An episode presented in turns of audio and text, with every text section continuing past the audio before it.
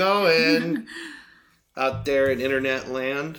You're probably reading, the, reading? You're probably listening to this on a car or in bed On a car? or while you're pooping. I like to think they're surfing on a car Okay, and they're listening.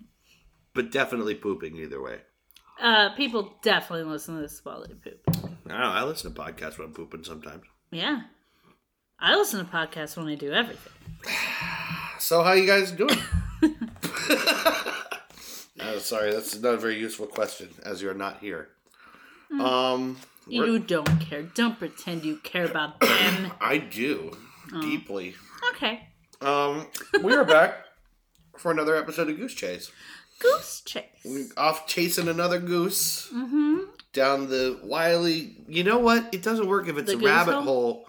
Yeah, but goose hole goose- just sounds dirty. Goose hole is dirty.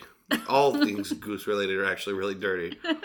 Um, it, well, we're chasing a goose down the open thicket of the internet, Ugh.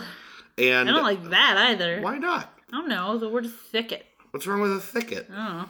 I just don't like it. I think you're still thinking about goose holes. I am. Stop. And thickets and goose holes. It's, Um. anyway, we're back. Uh. So, gosh, do we have anything to intro about? Do we have anything to talk about in the beginning here? um. It's another. It's another day. It was just Halloween. Yes, it was Halloween. It was the spoopiest of days here in lovely Austintown, Ohio. I had a really good Halloween. Yeah. I had to go to work, but I dressed up hmm as one of my favorite characters ever, Bee from Bee and Puppy Cat. Let's talk about that Talk because about that. Your bee costume, which you posted on Twitter, Mhm. got retweeted by the people that own the bee. Yes, it was retweeted. So I tweeted it at um, Cartoon Hangover, hmm and because they do the cartoon Bee and Puppy Cat, Yeah. and it was retweeted by the founder of Frederator, which is the production studio basically Yeah. that does uh, Bee and Puppy Cat, and It was pretty cool because I went to look and there's like four girls dressed up like bee that they retweeted this Halloween. And yeah, you're one of them. yeah, I and that was uh, pretty cool. It was really nice that he retweeted that. It was really sweet. I got at least one follower from that. I don't really care about that, you know. I don't really but, care except that I desperately check all day how many followers I have. But, but, but still. Um, but it was nice Yeah. that like someone thought that was cool enough that they want to follow me. Yeah. Um, You did I a was good job on it. proud of it. Honestly, half of the work is already done by the fact that like I just a similar build to the character. You, you, you've said this before a thousand times, but like, you know, chubby girls with brown hair. We are all the same person. Apparently, yeah. judging from the fact that like every time I've ever been near another chubby girl with brown hair, everyone thinks we're twins. It's it's weird because I think I've, I've noticed like if you're even roughly the same Mm-hmm. prototype as another person, it doesn't just go for chubby white girls. It's like everything. Like Right. like there were two. Okay, so uh, Blaine might end up listening to this. Blaine that I work with. Hey Mm-hmm. Blaine. Uh, he can vouch for the fact that just because there was another guy with red hair in the office, names mixed up all the time. in fact, one time Ben won like ten dollars, and they put it on Blaine's. They said Blaine. They go here you go Ben, and he was like thanks. and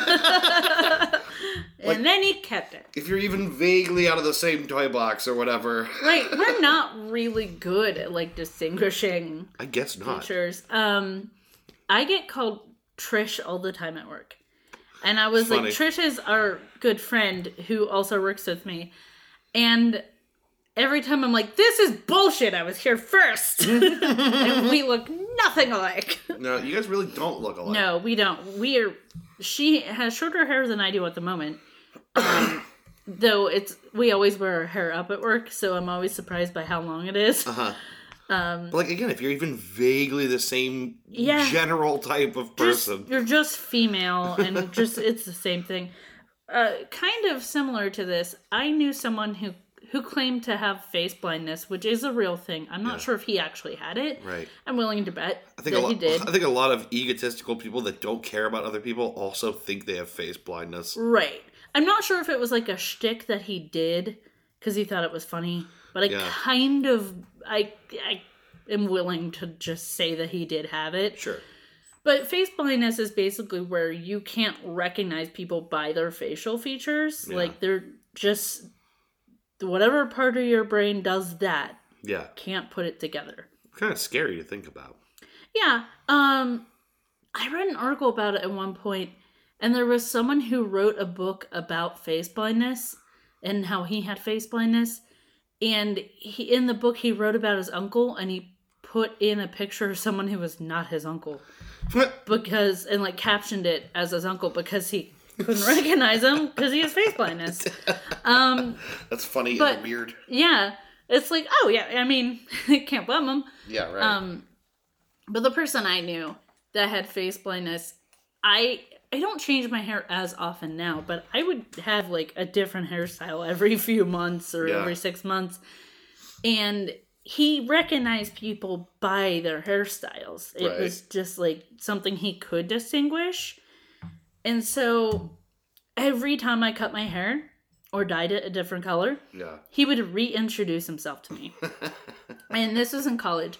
I went to a really small college. Yeah. I saw this kid all the time. In fact, I was the president of a group that he was in, and we met like weekly or bi weekly. Yeah. Like, you know who I am. He introduced himself to me so many times. And every time I'm like, Zach, is he would like shake my hand and be like, oh, I'm Zach. And I'm Yeah. like, dude, it's Christy. Like, I'm the president of this club. We see each other like several times a week. We're in classes together. We eat together. Like, you could stop introducing yourself. And he's like, I'm sorry. It just like, I. I have face blindness, and you change your hair, and then I don't know who you are. It's an interesting question, though. I wonder if, like, you were to be, be speaking and approach him, if he would go, "Oh, I recognize that voice." That was another thing that I'd be like, can you not recognize the voice? I mean, I understand people can sound alike too. It, you could still be like, oh, I'm not quite sure. But I feel like I have a fairly distinguishable voice. I feel like I could recognize almost anybody's voice that I know pretty well. Right. Almost anybody. Right. But anyway, I, I don't even know how we got here. um, oh, people thinking everyone are the same person. But Um, back to the original point. Yeah, I was B. No one at work knew who I was, but I didn't care. Um, I had a really good day. We Yeah. had a bunch of food because we had like a potluck at work, and my boss made pulled pork, and it was super good. And Pulled pork. oh, pulled pork. Um, I made cheesecake and everyone liked that, and Yeah. it was just a really good. It was a busy day, but it was really good. And And all of this on the eve of your birthday. yes, tomorrow's my birthday. Yes. That was today, right? That was all yesterday for Oh. Halloween. Okay. It was it was on my birthday eve eve. I don't know why I thought that that was that's what happened today. No, Anyways, all today of, was not as fun. but today was the eve of your birthday. Yes. Tomorrow is your birthday. Yes. It's the big 30. mm-hmm. Let's talk about Dirty it. thirty. The dirty 30. What are you thinking about it? I didn't take my 30th birthday well. You, You seem like not. you're doing pretty good. I'm coming to terms with it. Yeah. So, because everyone I talk to who has turned 30 or is older than me and has gone through 30 has been like, so my biggest fear surrounding it is the fact that my life isn't what I thought it would be. hmm It's still a mess. I And it's still don't have my shit birthday. together. Yeah, and it just it just makes you if you even go down that rabbit hole of comparing yourself to anybody else, hmm it just makes you lose your mind. And everyone I've talked to who's been through it has said, yeah, no one fucking knows what they're doing by the time they're 30. Right. Like, that's a lie. No one has their shit together ever. Yeah. It, some people are better at pretending than others, but like, you're fine. And 30, your 30s are great. Like, there's less pressure. You just, you're finally in, really an adult and like, Yeah. get to just do what you want a little more and not worry about stuff so much. And uh, I'm looking forward to that. Not that I really give a shit now, but um, Yeah. it just it's reassuring for other people to be like, no, no, you're fine. Like everybody has these same thoughts, and Yeah. everyone feels that same way of like. I don't have my shit together and I'm failing at life. And it's like, no, it's okay to not know what you want to do when you're 30. Yeah. It, it's okay to like feel like you have a ways to go. Yeah. Um, I think so. I really, I really do think that nobody ever has it figured out, no matter where they are in life. I've really, yeah, I've just come to the realization that everyone has a struggle and everyone has stuff. Everyone has stuff. Everyone's got stuff. Everyone's got stuff. yeah. Everyone's got shoes. shoes. Shoes. Shoes. And uh that's never gonna end. And so I might as well just like enjoy the part of life that I'm in Yeah. Right. and just do the things I want to do. Quickly, one thing I haven't mentioned on the podcast, and I don't know how, is that I'm finally um, making moves on doing something I've wanted to do for years, Let's talk about it. which is roller derby. Mm-hmm. And uh, I had a 30 before 30 list that I was working on. Yeah. It's not complete, but I did do quite a few things on it. Basically, just 30 things I wanted to do before I turned 30. I only started a couple months ago, Right. so I didn't give myself that much Somewhere time. in the middle of 29, basically. I really only had three months, I think. Okay. Um, but it it did get me to do commit to doing things I might have let go otherwise, and th- none of it was super big, but there were fun things, and I got to put this on the list, kind of pencil it in as something I didn't expect I'd be doing, and I'm starting to do because I've wanted to do derby for a, re- a really long time because of health issues and money problems and and just feeling like I wouldn't be able to do it, Yeah. I just wrote it off. And uh, I started going to the gym a while ago, partly with the idea in the back of my head that I want to get in better shape, so this is something I can do. Mm-hmm. And then I got some encouragement from I've talked a lot about the groups I'm in on Facebook and uh I got some encouragement from someone who does derby who basically said don't wait to get in shape then do derby. Let derby get you in shape.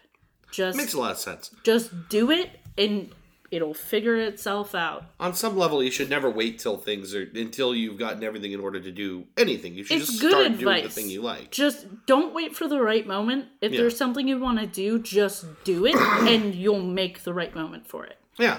Like you you can't let yourself put things off Yeah. because you'll never do them if you're afraid of doing it at the right the right time or the exact perfect way. Yeah. It doesn't matter. Just try it. Yeah. And uh, it just so happened that the local derby group, uh, Little Steel Derby Girls, hmm uh, they were recruiting, and I've been in contact with them. I'm gonna start going to practice. Things are a little bit delayed because I had this tooth removed and I have stitches and I can't wear a mouth guard right now, which is annoying me. But Yeah.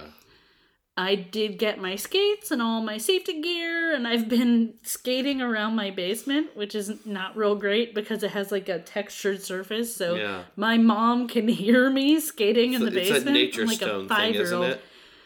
It's like it's linoleum, but it has like pebble pattern on it. Yeah, like na- So, yeah. nature stone kind of like it Yeah. feels like a stone floor almost. Yeah. Yeah. it looks it.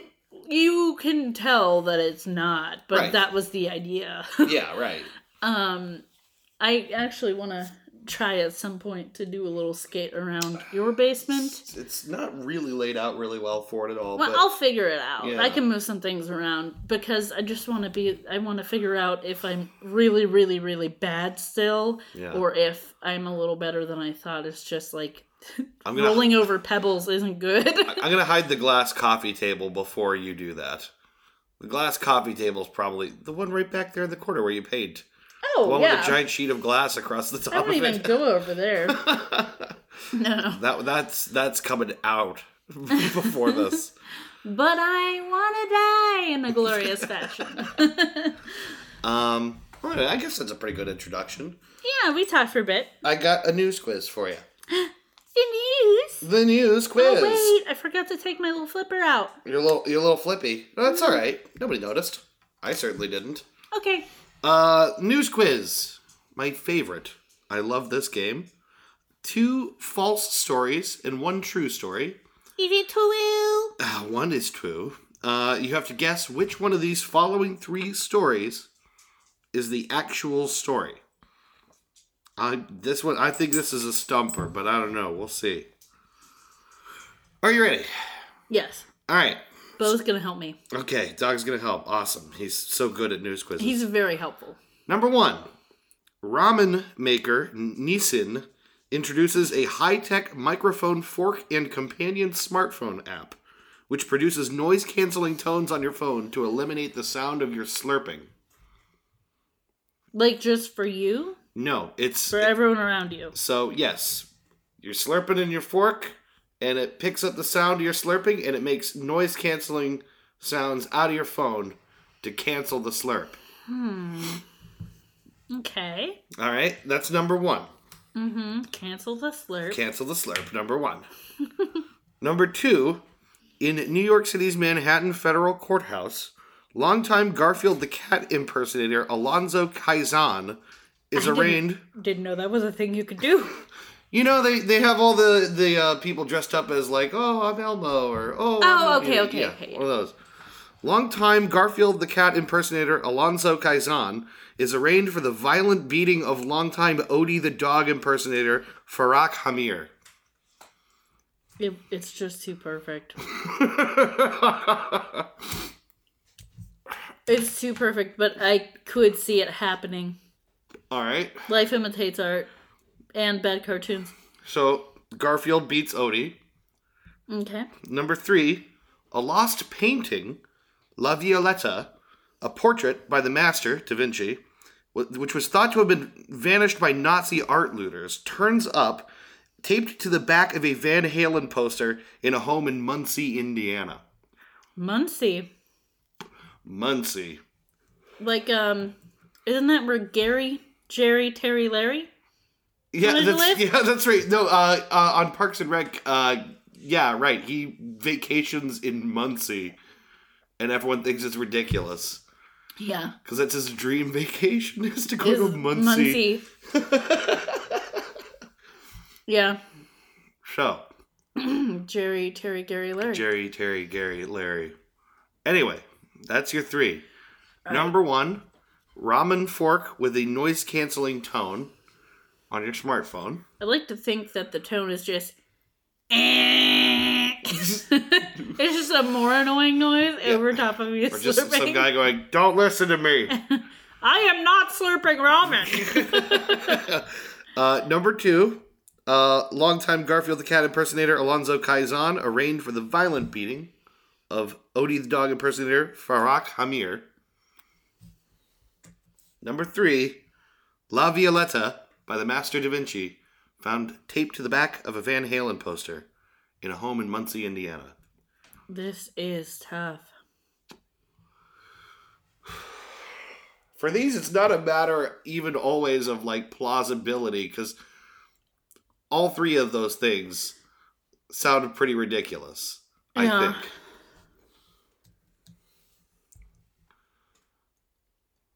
I'm gonna go with Garfield beats Odie. Garfield beats Odie. Mm-hmm. Nope. Which one was it? Would you like a second guess?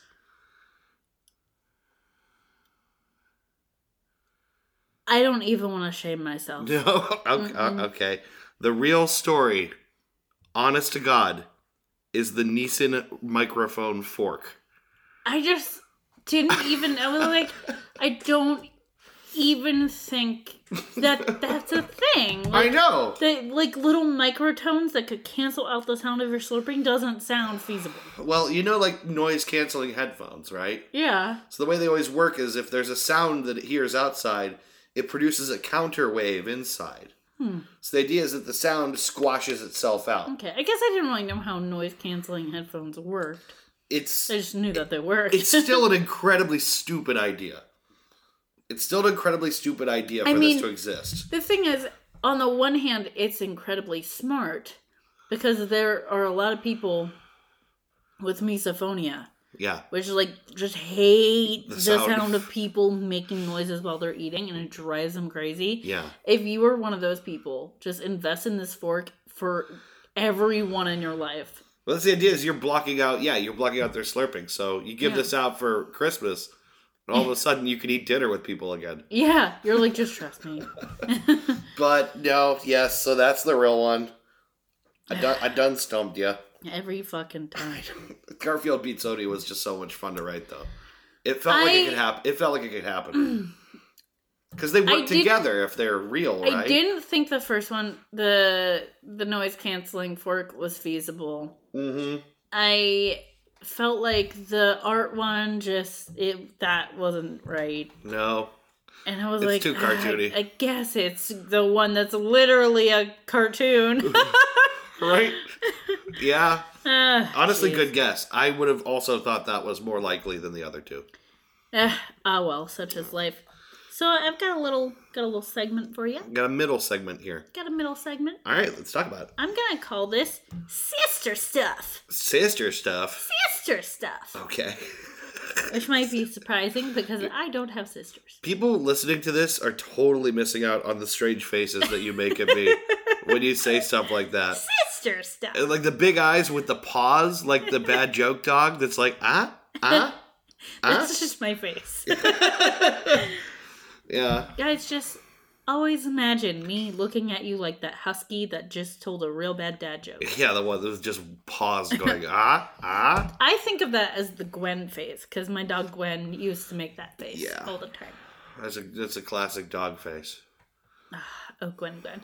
Uh, so tell me about sister stuff. Sister stuff. Um, I have learned recently that I don't have sisters, but Y- You now probably I knew kind that of already. have sisters. Oh, okay. Oh, yeah. Well, yeah. I probably knew I don't have sisters. yeah, you probably knew about the that I state of your don't have sisters. sisters. Yeah. I was pretty aware of it. you, you did you did say it like I learned recently. Oh no no! I I didn't don't learn that I have sisters. I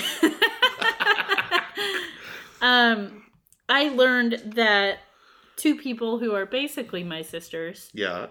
uh, have been listening to the podcast. Yeah. Um, one is your stepsister, Mm-hmm. Jess, Jessie, Yep. Hey, Jess. and um, I think her husband is listening a little bit too. We Mm-hmm. actually found out we went to your other stepsister's wedding, Yeah. and after the ceremony, um, before we went to the reception, we were kind of milling around the park where they got married, yeah. and two of your step your stepsisters. Uh, Mandy and Jess mentioned that they started listening to the podcast because Yeah. they had a little bit of a drive, and so they put it on. That was pretty fun. And I was really surprised and not expecting it, and it made me feel really good that they decided to listen and they were enjoying it so far. yeah. Um, and Jess recently reached out and said, you know, she she was catching up and trying to listen to it more, and she's still really enjoying it. And sent me a topic to talk about. Uh huh. She's like, maybe you could use this for the new segment or or something. And I was like, I'll figure out something for it. And then immediately sent another article Yeah. about it and was like, oh, I just found this out. So it was about um something called Erotica Land. I'm sorry. What? Erotica Land. Is it like a pervert Disneyland? It is an adult, literally adult theme park. Guess where it was going to be? Is there a wiener coaster? I think there was something like that. Okay. Um. I oh don't- know, I heard wiener bumper cars. Even weirder. Mm-hmm. Mm-hmm, mm-hmm. It's just a bunch of wieners bumping into each other. That doesn't, doesn't sound great. Colliding at mm, high Some speed. people make it work. ah. Anyways, what were you gonna what were you gonna say Um, about where it was? Yeah, guess where it was? Where it was located? Where it was going to be built. Mm, gosh, I just can't even imagine. Certainly not the deep south of the United States. That would just No, no, silly. no. Uh, not in the United States. I'll tell you that. Uh, Helsinki. No. Okay, where? Brazil. That makes so much sense. Right. Those people bang without any shame. Naturally, Brazil. um, Everyone in Brazil is just at the height of their sexual everyone energy is for their whole lives. sexually free. God, It was um going to be in. I'm going to slaughter this.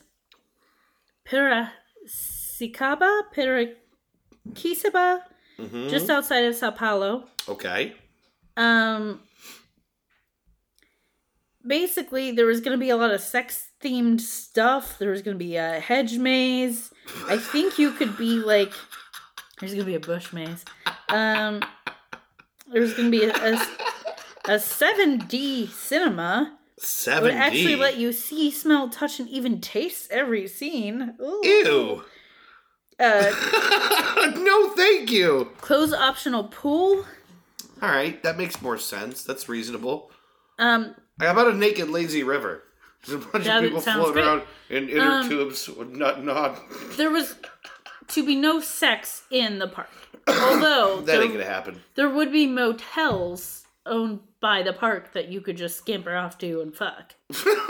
Because you know, riding on a giant dick is gonna. I don't think that's I don't think that's heating anyone up really, but whatever. but so she sent me that article. Was like, oh, this is a cool thing, yeah. and then immediately sent me another article about how it's not happening anymore. God, Uh, basically, someone thought that was a bad idea. well. It wasn't even that. It's that they're facing a recession. oh, and that they just like don't have the money for it right now. It wasn't even that it's a bad idea. no, right, right back to the meat and potatoes of it in Brazil. You know, why pay hundreds of dollars to go to a sex theme park when you can make your own at home? when you could just walk down the street in Brazil. Um, wow, that's a weird, weird idea. But I wanted to at least talk about it because she brought it to my attention and I thought it was interesting. Yeah. I thought you'd like to hear about it. Oh my god! I just I can't. I, all I'm gonna be doing for the rest of the night is thinking up other attractions for this amusement park. I park. know. Yeah, 7D cinema is gross. Yeah, that I don't like that. I don't. Are you laughing at my face no, again? well, I'm thinking like we, Chris and I and and Tommy, like we came up with this idea years ago. It was Roger Sick Bastard. He Uh-huh. was the eccentric, the eccentric billionaire we invented, who's just a pervert and just funds these weird perverted projects. And his amusement park was all uh, themed after feces. it was Shitland the amusement park. Mhm.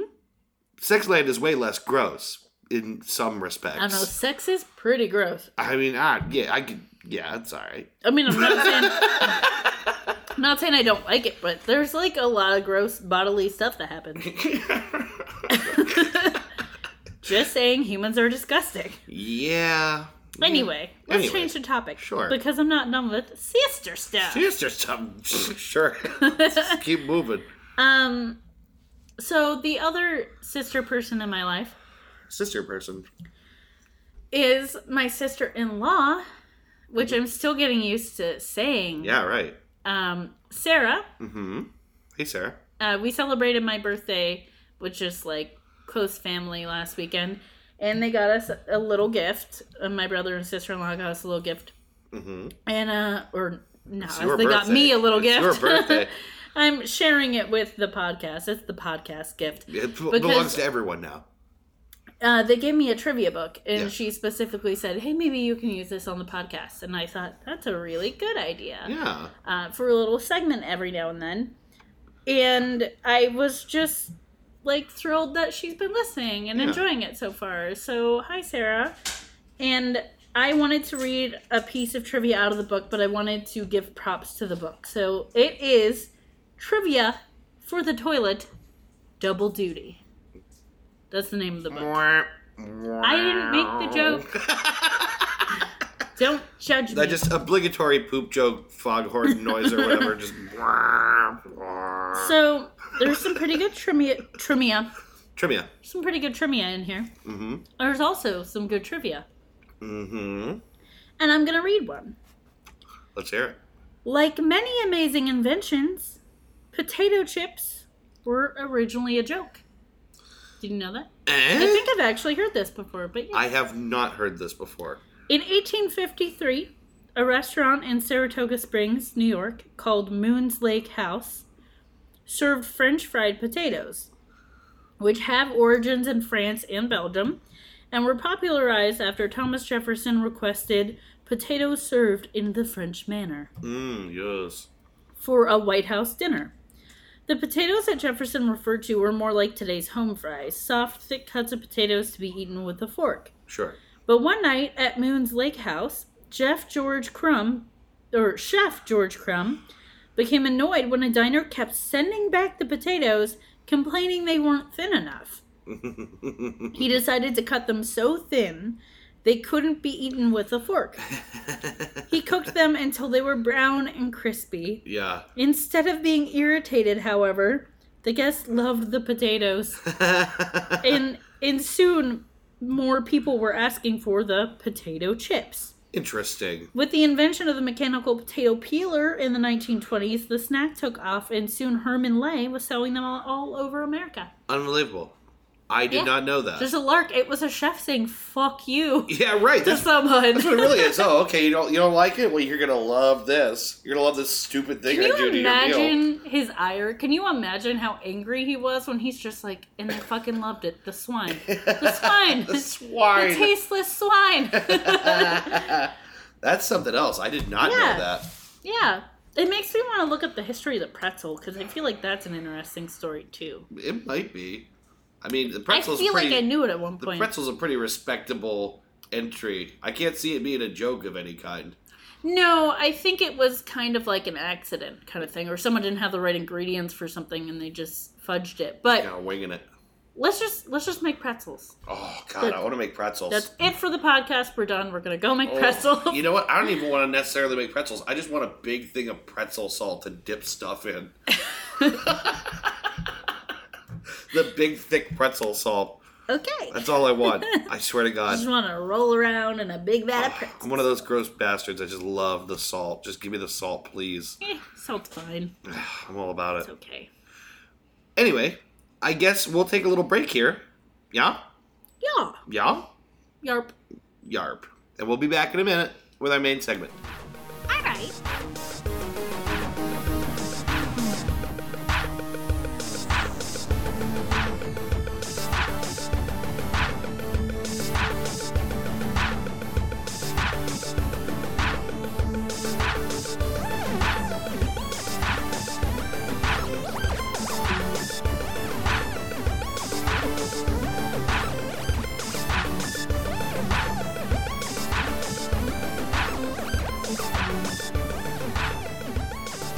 Buongiorno.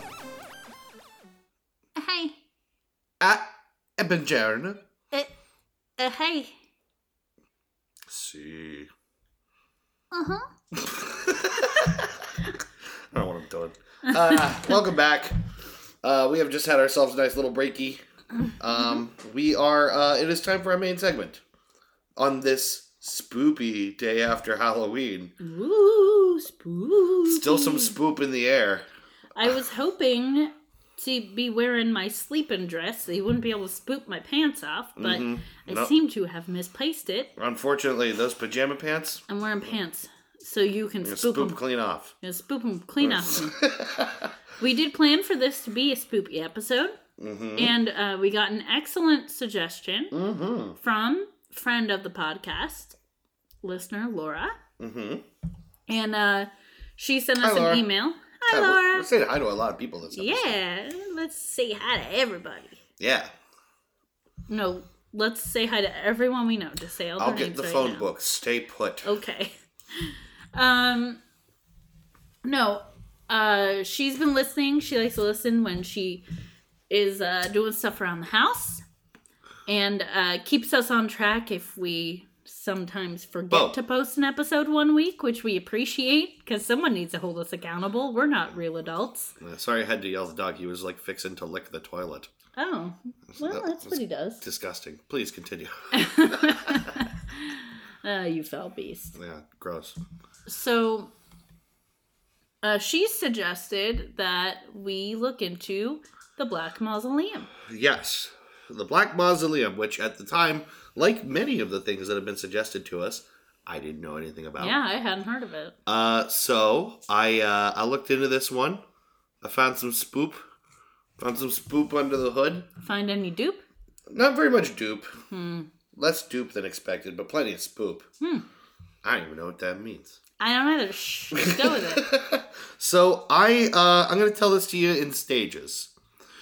To appreciate, I think, to appreciate the story of the Black Mausoleum, as it is commonly known, I feel like you have to go back to way back into history to appreciate where it is. I'll get the DeLorean. Yes, please fetch the DeLorean for this quite freaky time travel adventure. Um, the uh, it's known as the Black Mausoleum, but its proper name is Mackenzie's Mausoleum at Greyfriars Kirkyard in Edinburgh, Scotland. Ooh. Yeah, right. Going international. Going international for this one. Hello, Scotland. Hey, Scotland. Um, it's a cemetery. Uh, the the the Greyfriars Kirkyard is a cemetery. Uh, it dates back to the late 1500s. It's a picturesque old cemetery, and it sits basically off to the side of the center of, uh, or in the center of the city's historic center. Do you know what I'm saying? Mm-hmm. Uh, it's on a hill overlooking the new town, basically. Okay. Uh, new town here means like the 1700s, not new new, but new for Edinburgh. New ish. Yeah.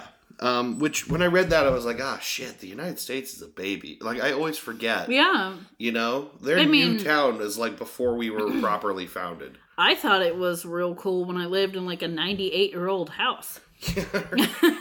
I was like, this is real old. yeah, right. No, it's it's crazy. Not in Scotland. Getting a sense of like how far back this goes. It also poses some problems and some challenges for research because a lot of what I'm going to be talking about here, we're talking about like the 1600s, you know, and records are not. It's not that there aren't records, but they're more scarce, or it's harder to pin down certain things. Do you know what I mean? But I uh, I will tell you what I was able to learn about it. Um, the churchyard itself, Greyfriars Kirkyard, uh, was founded in 1561, and it takes its name from the friary on site. The the the Greyfriars literally are friars in gray cloaks, Okay. which is kind of interesting to me. Um, and uh, the friary was dissolved two years prior to when they, they founded this. It was established basically as a replacement burial site for the site at uh, St. Giles, right? Which is, there's public records at the time basically saying, um, we don't want to have more burials in this church. It gets really smelly in the summertime. Ugh. It's really gross. Can we just like move this party to the outside of town? right? is is the basic idea. Move this party to the outside of town. Move this dead people party somewhere else because I ain't having it. That's the It's a dead man's party. Yeah. Um. So anyway, there's some there's some very interesting features on site. Just speaking generally about it. A giant water slide. Woo! Uh, That's my grandma. the, the most interesting to me, I think, is something called Greyfriars Bobby, which is a dog. I think his name was just Bobby. I can't quite like tell. you do. Who guarded his master's grave for years and years, and then they buried the dog as well in the graveyard. Not near his owner, which is weird. But that's because they had to bury him in an unconsecrated part of the land, you know, to avoid Oh. being blasphemous or whatever. Yeah, to avoid people being assholes. Yeah, so they buried him pretty close to the entrance, and the, the like the Greyfriars body is still part of the the. Bury uh, the dogs and the consecrated land. They probably deserve it more than you do, you filthy human they being. certainly deserve it more than some people there, which we will get to. Oh. Oh. Uh, it is considered by a lot of ghost hunty people to be one of the uh, more haunted graveyards in the world, maybe the most. Mm. Right. Let's go. Um, while that has a lot to do with the fact that it's a really old graveyard, I think, and a lot to do with sort of incidences of, you know, uh, hauntings, which I'll get into later, things people say happened. hmm Also, teenagers getting drunk in the graveyard. Yeah. Well, there are stories about that, which I did not cover in my notes, but I'll tell you another time. Because apparently some teenagers got into there and got, got into some weird stuff. Well, I'll just I'll just talk about it on here because I didn't Yeah. write it down. But I, I I remember correctly, sometime in the early two thousands, a couple teenagers went in there and like grabbed some skulls and like made skull puppets with their hands and shit. Got in a whole lot of trouble. Yeah, you don't do that. No. Don't mess with people's skulls. They actually managed to get charged on a desecration of like a corpse charge, Yeah. which is exactly what it That's what it is. was. Yeah. Um. So no skull puppets. don't do that. Don't do skull puppets. That was someone's head once. Okay. Yes. Yes. And it had their little teefies in it. their little teefies were there. Don't put your hand where their little teefies were. um, but I think a lot of the the mystique of this place and why it is so fascinating and scary to people has a lot to do with its history. Uh, so this is where I want to go back and look at the beginning of this place, right? Uh, going back in time. Ooh, I wonder what it was like back then. Back then. Back, Back then. Back then. Hello there. um, this this place has a really prominent place in the history of a movement known as the Covenanters of Scotland. Okay. Um, and so I think this has this has a lot to do with its its place right now, and a lot to do with why why people are fascinated with it. The Covenanters are a religious movement, right? Yeah. all the way right. all the way back in the day. This is uh, basically it starts around 1537. Jesus. I know. I mean, just like appreciating how long back some of this stuff happens Mm-hmm. uh, is amazing. And their purpose was to maintain their Presbyterian doctrine as like the dominant doctrine of Scotland, of like Okay. the, the Church of Scotland, right? Yeah. And you know, it's worth noting that there is a Church of Scotland, and there's a Church of England, and there's you know like you know, a lot of other places do that. I mean, that's the reason why America was formed to have uh, a freedom from yeah, a specific religion you had to be, and you'd be persecuted if you weren't that religion. Yeah, I mean, appreciating this kind of does shed a little bit more light on what exactly America was trying to avoid because lots and lots of wars and bloodshed and bad things happened in the name of these national churches, these like the church of the realm, you know what I mean? Um, and the Covenanters are, you know, resisting change at this point and trying to maintain their Presbyterian faith, right? Uh, which is uh, it's a it's a real subject of conflict mostly after 1581 so that's you know we're talking like you know 40 some years after the fact. Mm-hmm. uh, it becomes a real source of conflict. Um, the there's a minister by the name of john craig that drafts this this document the name of which i somehow forgot to write. Um, but it's basically a Not important. declaration right? Mhm. it's a denunciation of the pope uh, and it's a denunciation of the roman catholic church at large it makes its way you know But Roman Catholicism is just so perfect. i mean you know they got that pope they're pretty into that pope you Pretty don't talk smack that about that pope Yeah. so if You you're if you're talking smack on the pope you're about to get a fistful of pope hand in your face i don't know what i'm talking about I don't know. um, Pope's not happy. Church of England isn't happy. This document is ratified, accepted, signed onto, and basically moves its way all the way up to the top of the Church of Scotland. oh God, popes are really old. Yeah, It's a really old concept. They've had God, popes for a real long time. Blown. My mom went to Italy when she was younger, when she Yeah. was in high school, and she got to go to the Vatican. She actually had a cousin who was training to be a priest, and he was at the Vatican. Mhm. Like he lived there. And so she kind of got to see parts of the Vatican you're not supposed to see. Sure, He yeah. snuck her in. palling around But- with the guards and all that. Yeah. And uh and somewhere on the grounds there are pictures of all the popes and there are like frames that are empty Yeah, where the next pope's picture is to go. yeah, And the and the, there weren't many left empty. And the theory was that when they were all full, that's it. they that's the end assemble of the into world. Mega Pope. Yeah, they they all uh, come back from the dead, Yeah. and they all form one giant mega pope, and he just destroys the world. like an enormous Megazord like beast made out of all the previous popes, Mm-hmm. and it just traipses along the world on like a global scale. Mm-hmm, mm-hmm. I want to see the Pope Hall of Fame. Why isn't that a thing? well, this is basically it.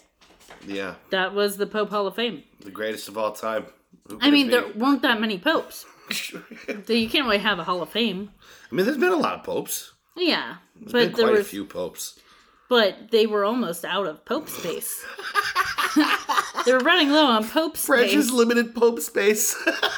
and she like it freaked her out because Yeah. they're like, yeah, once once we're out, that's it. That's That's it. it for everybody. This And is back someone's then, she was a decision back then. Is the idea? Right. Someone way back was like, "We're gonna make twenty more frames because that's all the popes we're gonna need." That's all the wood I have, and this is what we're doing. Pope Hall of Fame. Um, we have filled all the walls. We have no more space. Mm-hmm. Um, but yeah, popes popes go way back. Yeah, lots of popes. Uh, and this pope in particular is pretty pope peeved. I will say. Pretty pretty peeved off pope. Yeah. Uh, basically, it's not even really the conflict isn't even as much with the the Pope, which is of course it's a deal, you know, but like it's really this this really miffs the, the King of England, right? Who at the time I believe is Charles the 1st Uh, but Scotland's King James the Sixth, you know, codifies this into the Church of Scotland. Like it becomes, you know, like you know all these declarations of denunciation and all this stuff. This becomes official church doctrine. It just says fuck the pope. Yeah, buh, fuck the Pope. Buh. Mm, Can't tell me what to do, Dad. um, basically, this comes to a head in 1637. Now we're talking, you know, this is now like again another like 50 years later or something. Um, the Church of England, uh, via the Archbishop of Canterbury, starts pushing back on this and trying to redefine the liturgy. You know what I mean? And of course, they have they have sway, they have they've you know control over Scotland, right? I mean, this is like the, they're England is still kind of top dog. You know what I mean? There's like a fealty kind of system or whatever. Scotland was like the um the rebellious teenager Yeah, more or less. that were like the rebellious like 19 year old that moved out of the house yeah, But it's started still listening kind to of- jazz music. yeah under his parents sway and like fuck you guys i'm not i'm not gonna be your religion Yeah, right. Yeah. in in england's like well, well you're gonna regret this you're not invited home yeah, it gets for family dinners it gets equally nasty as not being invited home for family dinner. i was Um, gonna say thanksgiving but obviously not All right, not not a thing yet. Oh god i'm so ignorant Uh, but basically, what I, what I wanted to say here is that this is a really long story from this point on. There's a lot that I could say about this, and I wanted to condense. okay But basically, what you start to see here is uh, the Covenanters' doctrine, you know, becomes parliamentary policy, and then this leads to them actually defeating King Charles the First in what they call the Bishops' that's Wars. that's the I swear to God, this is a thing. that's so cool sounding the Bishops' Wars. Um. So King Charles, he was the English king. Yes. right. This time they're they're sort of like they're kind of waving this Episcopalian flag. You know what I mean? Don't use such foul language. um. I'm imagining them on a giant chessboard, Harry Potter style. Of course. That's it. That's, That's exactly what happened. That's exactly what happened. Beautiful. Um. Yeah, but the, but basically the Scottish win here at first, right? Mm-hmm. And this Pretty This- impressive. basically this collapse of this very delicate structure that they have here England's starting to lose a little bit of control on people around them. This leads into the English Civil War, the Scottish Civil War, and the Irish Confederate Wars.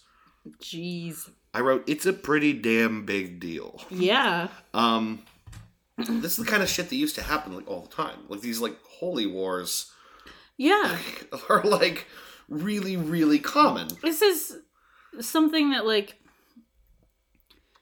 occasionally people will be like, "Oh, name, you know, one one war caused by Christians." Which is hilarious. which is real funny cuz you're like, uh literally like a lot of them. yeah. Like we're living through some really, really nasty Islamic shit right now, yeah. but Christians are not blameless throughout history. no. Uh, in fact, it used to, for a while there, just be them duking it out all the time. Yeah. and if not that them alone, then you know, you know, picking it out with the Jews or the the you know, picking it out with the Muslims. Just you know, Every religion thinks they're right and they think they're the only religion that's right. yeah, some religions are better at being okay with letting other people have their own thing and not worrying about it because uh, well this is my personal theory they've always kind of been the underdogs. They don't necessarily proselytize. They're like we have our people. We do our thing. We know you don't think we're right. We don't care we don't care if you want to be what we are or not i'm thinking of like Jews and like Muslim religions, they're like, yeah, I'm not gonna. I've never met a Jew or a Muslim person that was like, uh, no, you're you're totally wrong and you're fucked. Again, you got to be like me. Again, you're in America, you know, and, and so like contextually, I think around the globe, it it happens. You know, wherever It there is does. wherever It there is a majority and a minority, It does. I do live in a place pressure. that doesn't have a national religion, and and it, not officially anyway. right. Not on and paper. uh you know freedom of speech is a thing and i am a fairly open-minded person and Yeah. i'm not a religious person yeah, so i felt way more bullied where i am um by christian people Mhm. Than i ever have by any other religion but Mhm. christianity is way more common here yeah, and anywhere there's you know, like I said, a minority and a majority on thoughts like this, there exists pressure. yeah There just it just exists. But by historical standards, I think it's a pretty calm world as far as you know religious warfare goes. By historical standards, um, and this is kind of just something that I had a, occasion to reflect on in here. It wasn't a main point of mine, but now that we're talking about it, just it does seem like this was this was a particularly nasty time for people trying Yeah. to kill each other over what over what they believed. Um, I wrote it feels really insufficient to skip so far ahead, but I'm gonna skip even further because we could be here all night talking about these. yeah You know, uh, way down the line, the Covenanters are completely overpowered and run out of power by King Charles II. Right? Okay. So and the- and also just real quick, if this is something you guys want us to talk about in detail at another time or you want to hear more about something we've spoken about, Yeah. shoot us an email Yeah. and uh, I can do episodes on the yeah, Covenanters. it's uh goosechasepodcast at gmail.com yeah. or contact us contact us on Twitter or Facebook and uh, let us know what you want us to talk about because if this is something you enjoy hearing about, we'd love to talk about it more. I think Holy Wars could be a whole episode in and of itself. I think individual holy wars could be a whole episode of themselves because there's always a lot of things to consider with this kind of stuff. In this case, it doesn't really end up very well for the Covenanters, right? Okay, and the Covenanters were the Scots. The Scottish Presbyterians Okay, trying to maintain you know, their Presbyterian belief against the exerted pressure of you know King Charles. and okay, so this was a lot, and I'm already getting confused. So the the Presbyterians were denounced, or they had denounced the English. They denounced the Pope, the Roman Catholic Church, and basically gave the finger to the, the Church of England. Okay, so presumably they kind of won the initial battle, but now they've run out of steam by King Charles II. Yes, King Charles II comes along, pushes back, And, and, he's basically, like, yeah, we're basically not wins. done here. Basically wins. Covenanters still exist at this point, but they are squashed, right? Um, the there are you know basically King Charles II is cleaning house. Uh, any bishops who won't play ball are removed; they're forced out, right? So now he's replacing the Church of S- Scotland bishops with friendly, you know, bishops. Friendly bishop. You know what I mean? The friendly bishop. The friendly bishop, who aren't so friendly after all, it seems. Um, the uh, in response to this oppression, the Covenanters uh, they launch kind of a last hurrah. They have a couple of rebellions. They're doing these. They they're having um, covenancies they call them in open fields everywhere. They're having like basically open air rallies and protests. okay. Um, it's between this and and a couple of you know outright rebellions, you know out, outright fighting. They're trying to push back. The last rebellion of these is in 1679, Okay. right? This is when they base. It's literally a bunch of people with pitchforks fighting the king's army, right? It's like it's almost silly to picture, and they're they're all Also, like, how much of a fucking brave badass do you have to be to just go out with a pitchfork and be like, nope, this is what I believe in. Yeah. It's fucking right. yeah. Fuck you guys. I'm probably gonna die, but I'm gonna kill a couple people with a pitchfork first. You're taking on knights on steeds. right. with a pitchfork because you believe in something. That's. I don't think. I'm going on the record. I don't think I've ever believed in anything that much, nor do I think I will. I just uh-huh. don't. I'm not made for that. I don't believe in being right that much. Right. You know, and that's really what it comes down to. Is this is you have to on some level admire the the commitment. Yeah, and also maybe the fact that I'm not religious, that it's like it, it is a foreign concept to me Yeah, to believe in religion so much yeah, that you're willing to risk literally your life, literally everything. yeah. And these people did, and they showed it. Yeah. And and it doesn't again end well because this last big stand here, and this is where we're starting to get towards Greyfriars Kirkyard. you right? mean pitchforks? Didn't do it? Didn't do it. Surprisingly, Weird. the this last big stand is the Battle of Bothwell Brig. Uh, brig meaning bridge, right? Bothwell. Bothwell, Bothwell Brig. Bothwell Brig. The Battle of Bothwell Brig. I can yell things. Sounds like you're gonna hurt yourself. um, the problem with this rebellion, they're out of steam. They're tired. They're Yeah. not focused. They're infighting. They're, Their- fed up. They Their don't. pitchforks aren't sharp anymore. their pitchforks are all dull and bent, funny, and they they're out. They're they're they don't have any strategic leaders left. They have Yeah. nothing. I mean, they're really just a I bunch I mean, of their movement was basically done before this. yes. they're they're not in a good place. This is like their Braveheart moment, but where it goes bad. yeah. Um, if Braveheart was a different movie. yeah, right. And Um, Mel Gibson didn't give that truly inspiring speech. Yeah, right, exactly. and instead, they were just quabbling about something instead Yeah. of fighting. They were totally unprepared by the for the retaliation that happened at Bothwell, um, which ended in complete defeat. Twelve hundred Covenanter rebels were captured and brought to Edinburgh. Oof. Twelve hundred. Um, the time period that follows, I shit you not, is simply called the Killing Time.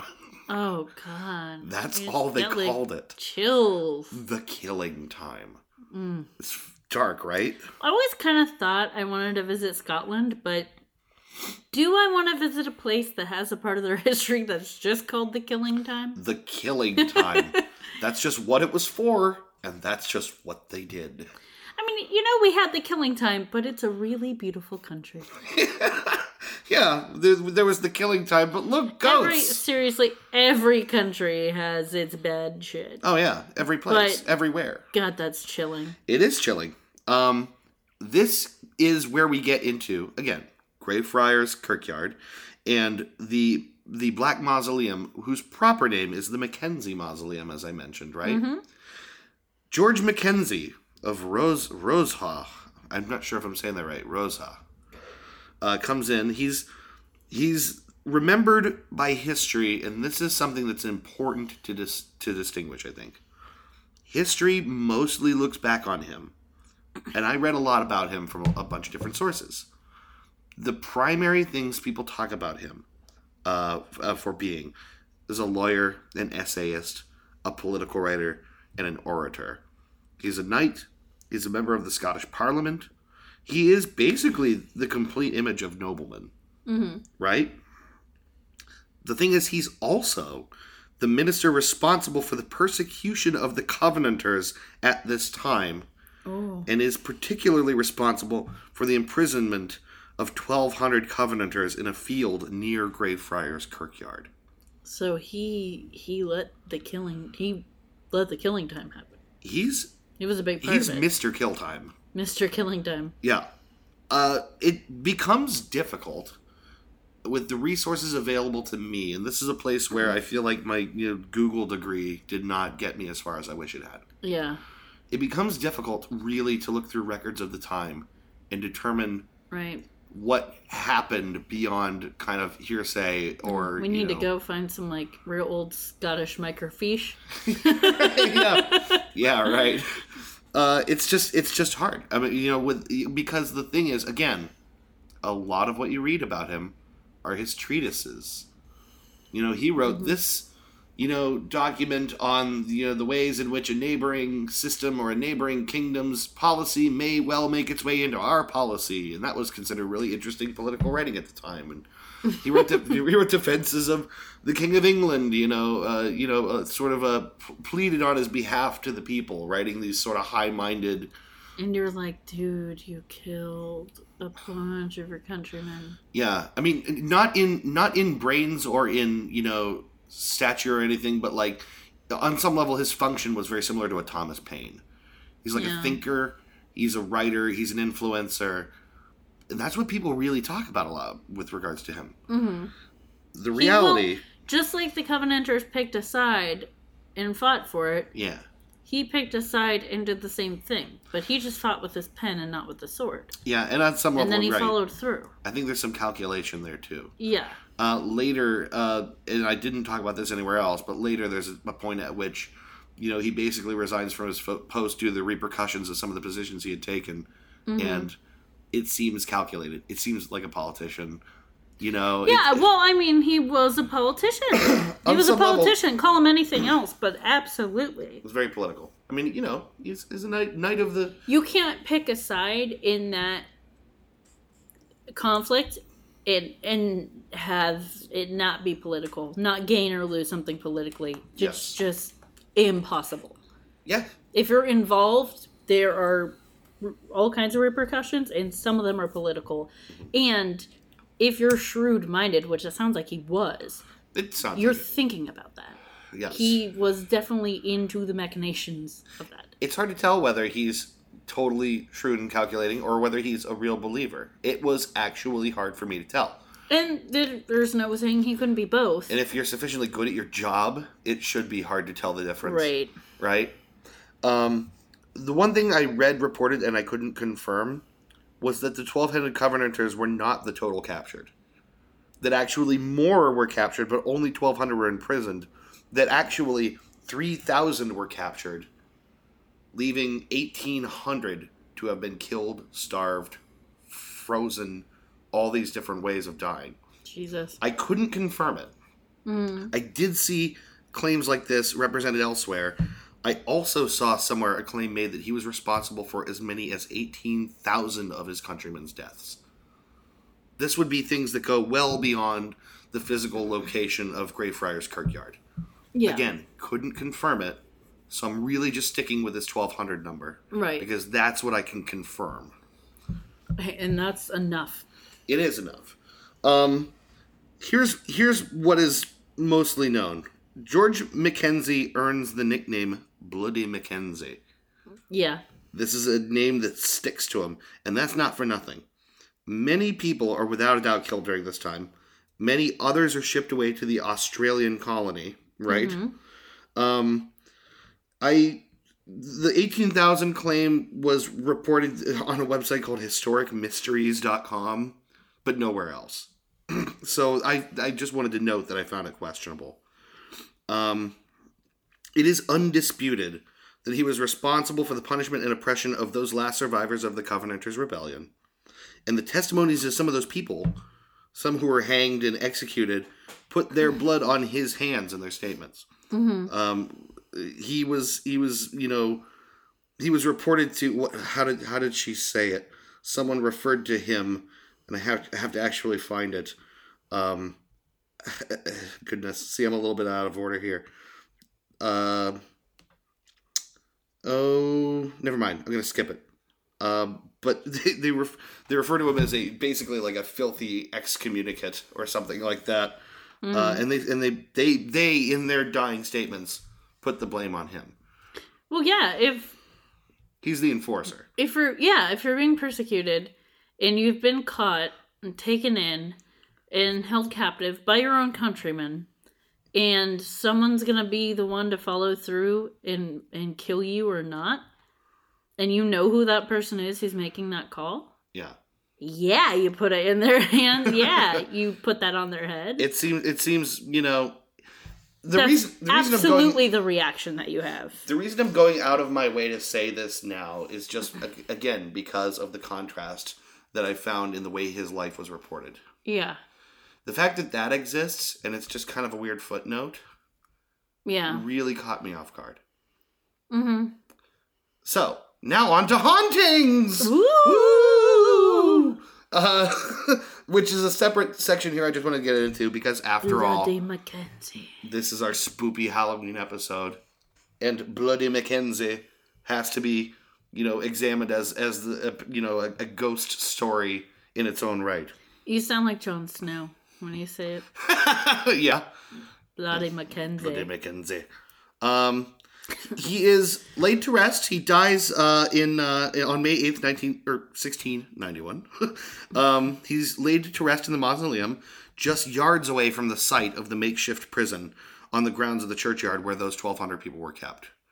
Oof. Right, so Yeah. very very close. Th- those areas are later absorbed into the churchyard too. Mm-hmm. They were at the time they were sort of outside the churchyard walls. Yeah, but then you have a lot of dead people and you need more grounds. the walls extend encapsulate those and they become like you know stone and and uh, fence buildings mausoleum buildings on the site Mhm.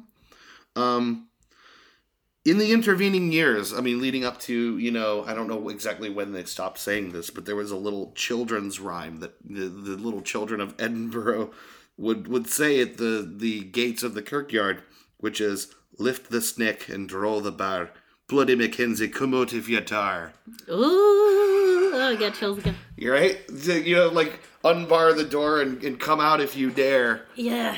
Right? This is like one of those things, you know, kids creep themselves Come out. get us, Bloody Mackenzie. yeah, come and get us. You know, Come get us. it's like Bloody Mary, right? Yeah. Uh, Candyman. yeah. It becomes that's how it integrates into the culture years and years after real atrocities pile up there. Yeah. It becomes this kind of legend among Which just becomes a ghost kids. story, yeah. Right, which I think is very interesting.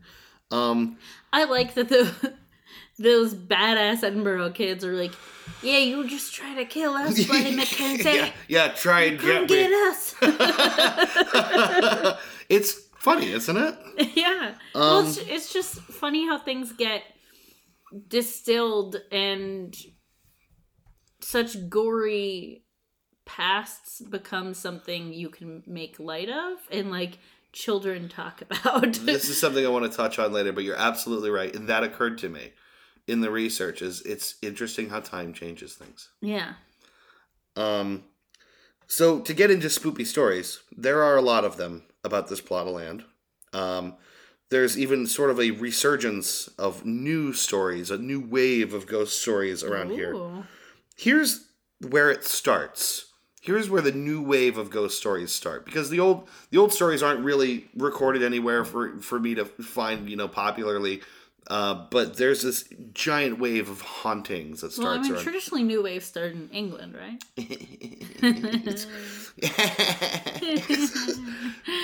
In 1998, this story starts going around, and it inspires a whole bunch of more stories.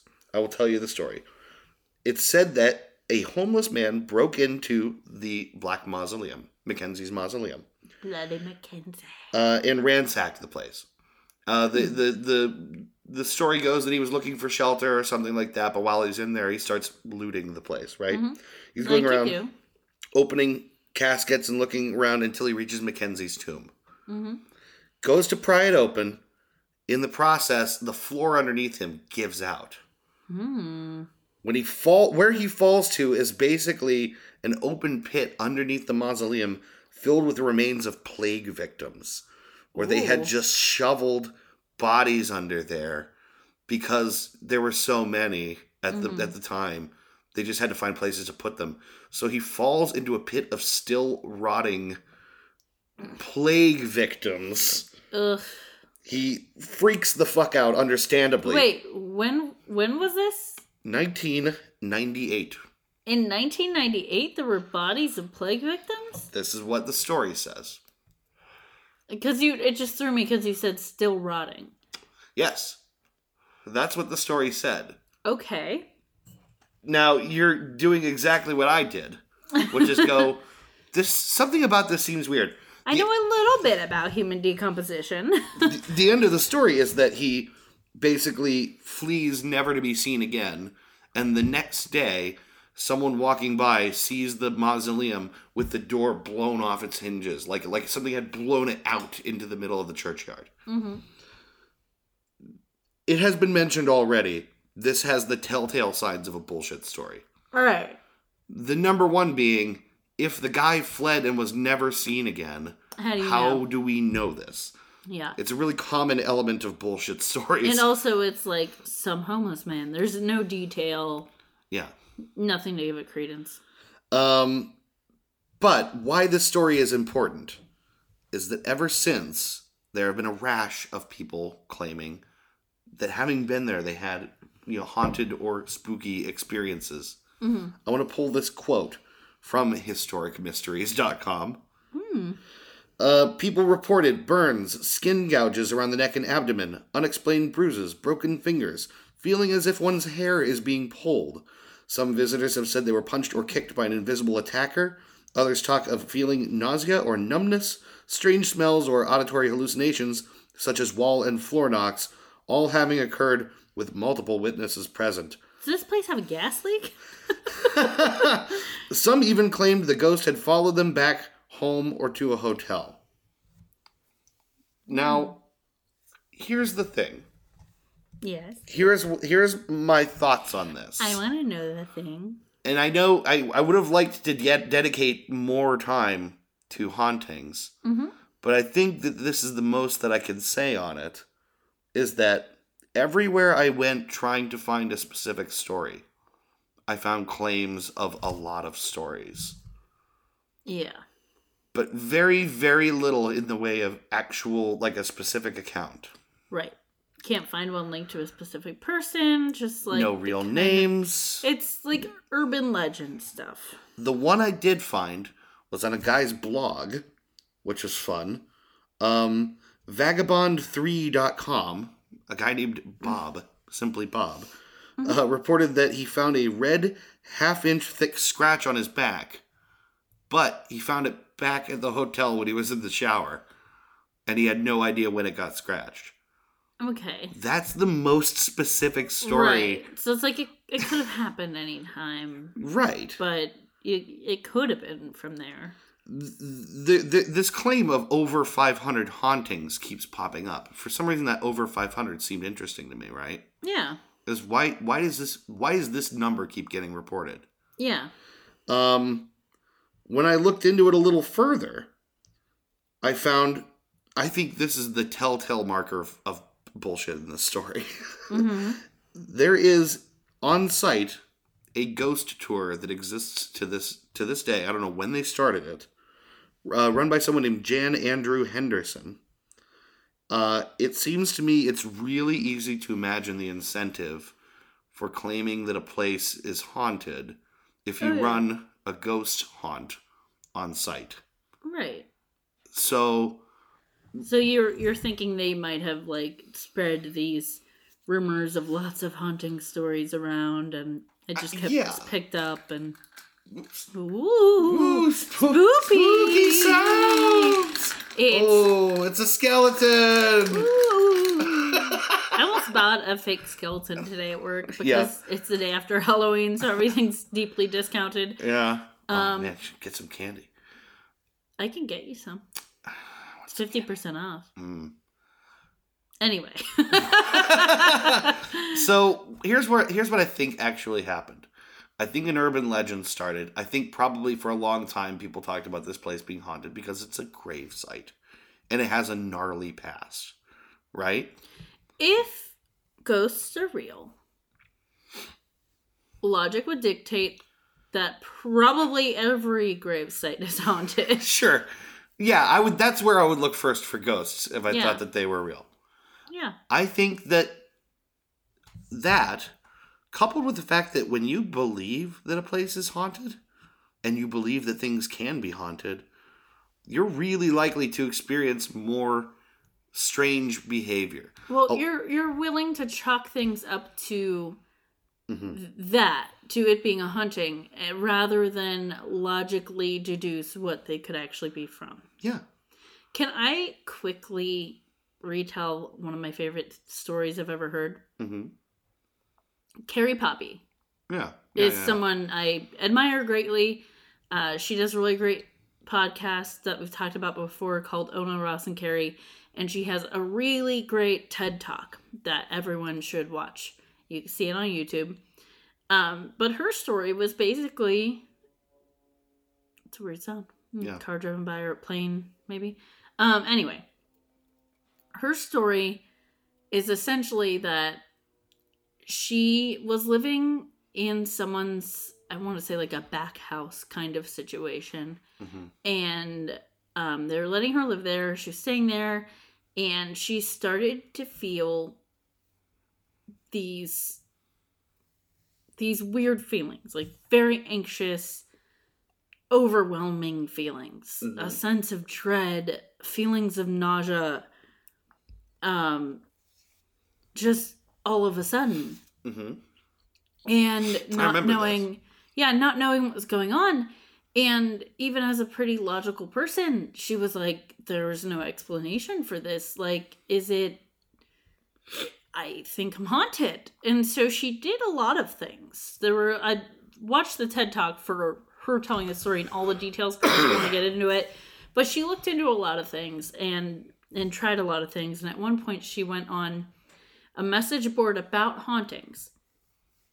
And someone on the message board said um you might have carbon monoxide poisoning and you should really get your house tested because all of the symptoms you're describing like feeling a pressure on the chest and paranoia and dread and nausea and all of these things are symptoms. And it is one of the most frequent logical explanations for hauntings hmm so she got her place tested, and it absolutely was that. So just that's the first thing I think of now whenever I think of hauntings and and wanting to believe because there could be something else going on. There could be something life-threatening going on.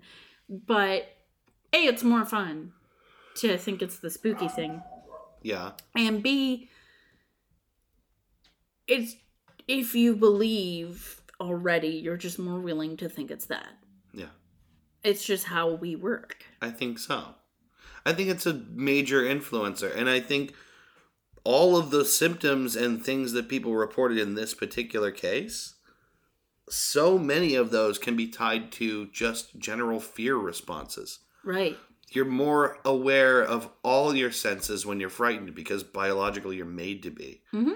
You know, you're ready for something to land on you. Fight you feel flight. something over your shoulder. You're expecting to be stalked, you know right all these are really normal responses to fear and fear is really easy to generate in a place that is just creepy yeah you know i went on a Um, ghost hunt once yeah um at my college campus yeah i think you told me about this um there were no ghosts.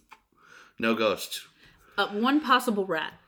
But no ghosts. Possible rat. Um so i want to i want to get to the conclusion here. Mhm. um this this episode took me in a, in a lot of directions. It took me way farther into the past than i expected. Yeah. Um, you know, this is an episode intended to be spoopy for Halloween and get into some ghost stuff. And I kind of just made me sad well, yeah, for me, the irony of this was the ghost stuff was not particularly spoopy to me. I think it's pretty explicable in a lot of ways. I think Mhm. having a haunted site is really good for tourism and Yeah. for your, you know, people say running a ghost haunt, you know, thing. Um, so yeah, I think a lot of that is pretty easily explicable. For me, the really scary thing here isn't Mackenzie the poltergeist or the ghost, or, you know, the haunting that place. It's Mackenzie the man yeah that I think this episode is what scared me the most. And there's something I left out that I want to talk about in a bit here. Um, like I said again, in his Wikipedia entry and in all these different you know sources, they're they're really scarce on the details of his brutalities. We just Yeah. kind of know he's responsible. Do you know what I Mhm. mean? yeah. Uh, even though you which is a little suspicious. Yeah, that there's not more detail. Especially considering that people refer to him specifically and say there's their, their blood is on his hands you know with Yeah. their dying testimonies. Um i want to describe this here. This is the last descriptor i want to give of mackenzie.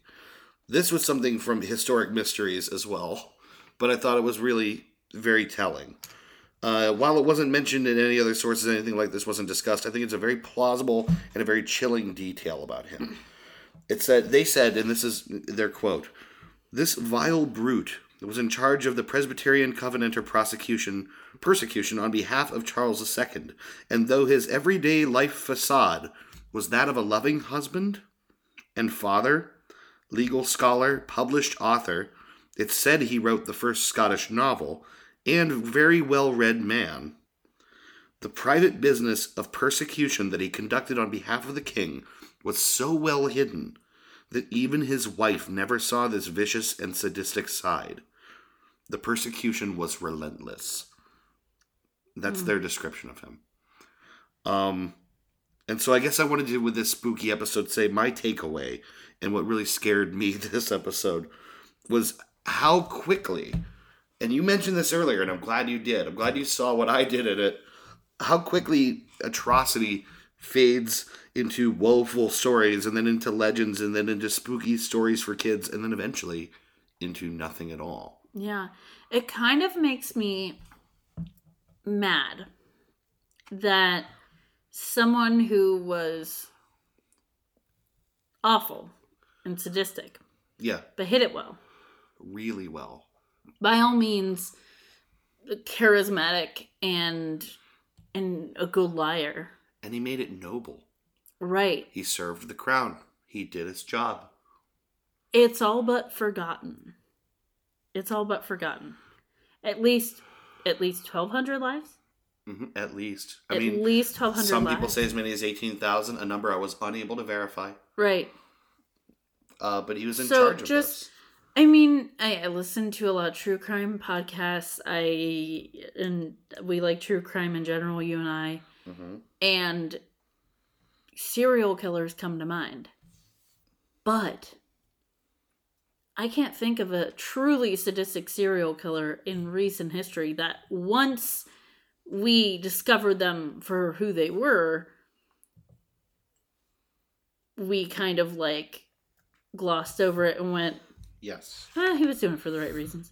I mean, that's a little bit different. It's different. And and maybe his motivation wasn't